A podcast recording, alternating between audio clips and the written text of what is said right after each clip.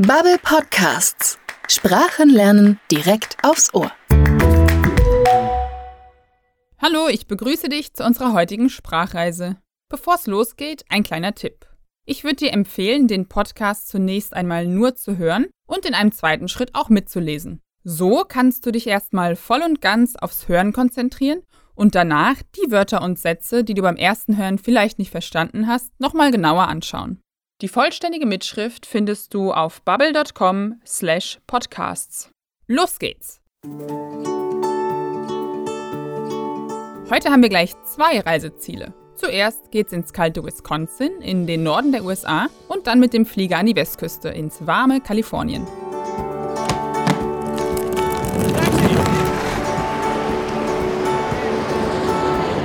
Sit back, relax and enjoy the ride. Mein Name ist Miriam und ich bin Redakteurin hier bei Bubble. In diesem Podcast nehme ich dich mit auf virtuelle Reisen. Wir hören gemeinsam eine Geschichte aus der englischsprachigen Welt. Ich bin deine Reisebegleiterin und helfe mit Infos zum Kontext der Geschichten oder gebe dir kleine Hinweise zu Vokabeln und Grammatik. Aber das ist kein Grammatik-Podcast. Wichtig ist, dass dir unsere Geschichten Spaß machen.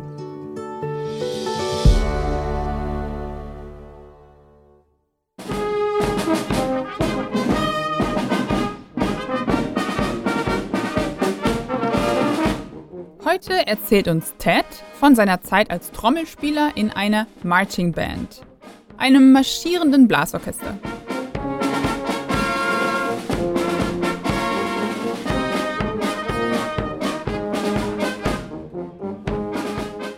When I was 18 years old, I started to study at the University of Wisconsin Madison. I studied German for 4 years, but I also played bass drum in the marching band. Many universities in the States have marching bands. They usually perform at sporting events like football games and are a big part of the atmosphere on game day.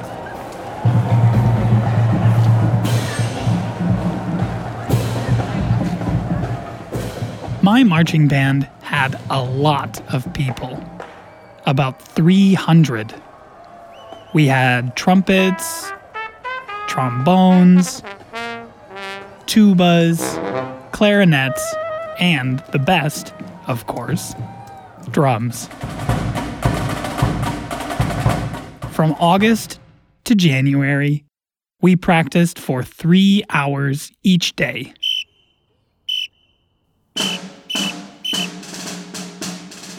We also had to memorize new music every week. And every Saturday, we played in the stadium for the football game. It was a lot of time, but it was also so much fun. Wow, 300 Bandmitglieder? Sicher nicht einfach, so viele Menschen und Instrumente zu koordinieren. Und auch sehr zeitintensiv. 3 Stunden Proben jeden Tag während der Saison und jeden Samstag einen Auftritt im Stadion. It was a lot of time, but it was also so much fun. A lot of und much bedeuten beide viel. Und es gibt noch ein drittes Wort, was auch viel bedeutet. Many. Wo liegen also die Unterschiede?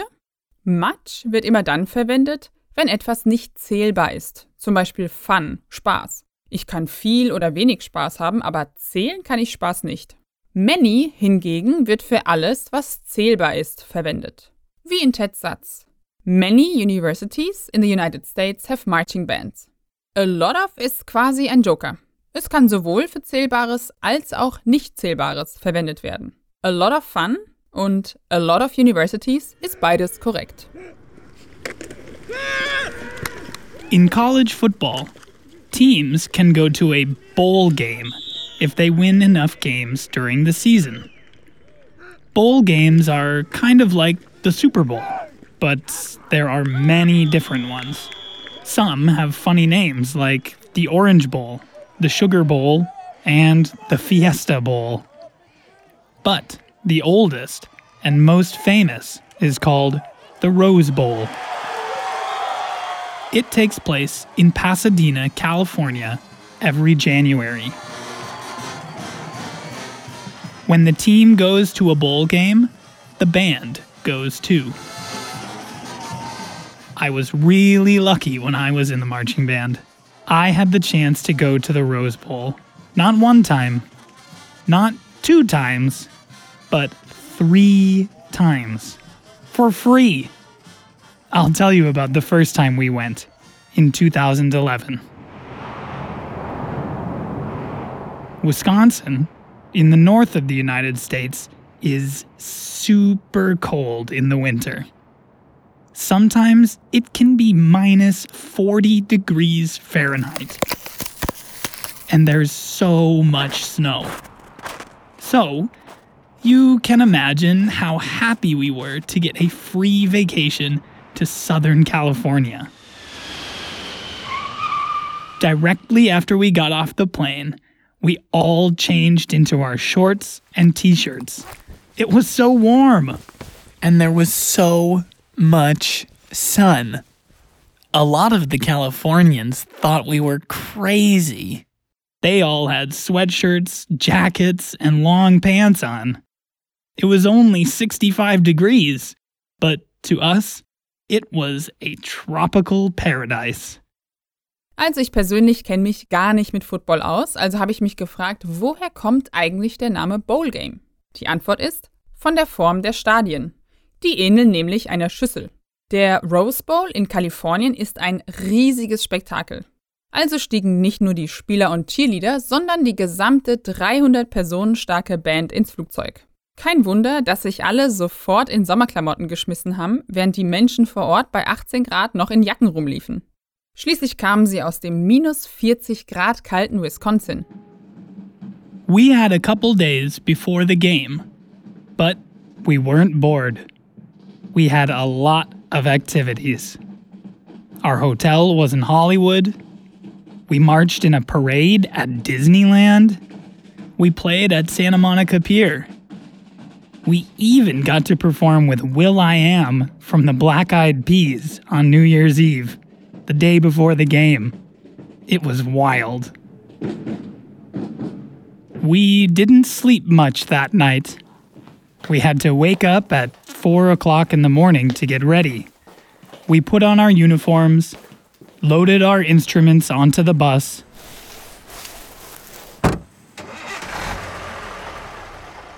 And drove from Hollywood to Pasadena. The first and most difficult event of the day was the Rose Parade.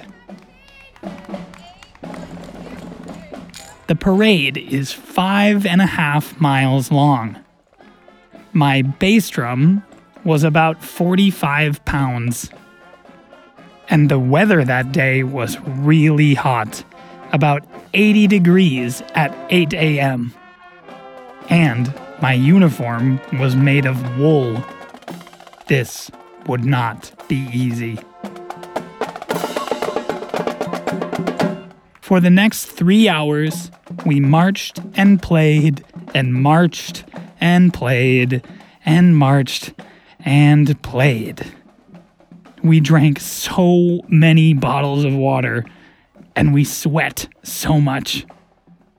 Finally, the parade was finished. We had a short time to eat something and relax. Then, it was time to go into the stadium. 9 Kilometer mit einer 20 Kilo schweren Trommel bei heißen Temperaturen. Das gleicht einem Marathon. Die Rose Parade findet schon seit 1890 statt. Ununterbrochen. Neben den verschiedenen Marching Bands gibt's auch viele Wagen, die mit schönen bunten Blumen geschmückt sind. Ich habe ja am Anfang der Episode schon das Transkript erwähnt. Dort haben wir viele Bilder von der bunten Parade verlinkt. Schau doch mal rein.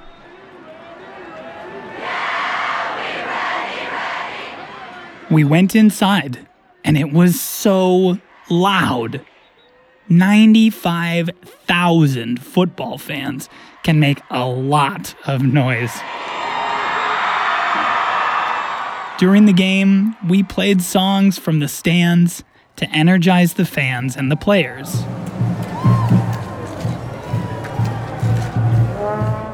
Finally, it was our chance to go on the field. Halftime. We had trained so much over the last 6 months, and It was worth it.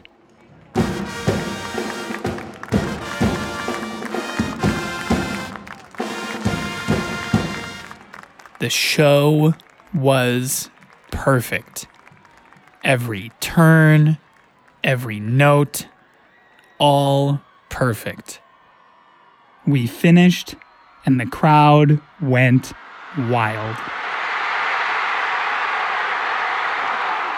After the halftime show, we watched the rest of the game. Our football team lost by 2 points, but we weren't too sad. We had a great time in California. The weather, the performances, Disneyland, and New Year's Eve in Los Angeles. Maybe the football team lost, but the band won. Ein Auftritt im Disneyland, am berühmten Santa Monica Pier und schließlich vor 95.000 jubelnden Fans im Stadion. Die Band hat wirklich alles aus ihrer Zeit in Kalifornien rausgeholt. Da war dann das Endergebnis des Spiels auch gar nicht mehr so wichtig. Unsere Sprachreise ist für heute zu Ende. Ich hoffe, die Geschichte hat dir gefallen und du weißt jetzt etwas mehr über die Tradition der Marching Bands. Wenn du mehr über Much, Many und A Lot Of lernen möchtest, dann schau doch mal in unsere Grammatikkurse in der Bubble-App rein. Wir würden uns auch sehr über dein Feedback zu unserem Podcast freuen. Schreib uns an podcasting@bubble.com oder hinterlass einen Kommentar in deiner Podcast-App. Vielen Dank fürs Zuhören und bis zum nächsten Mal.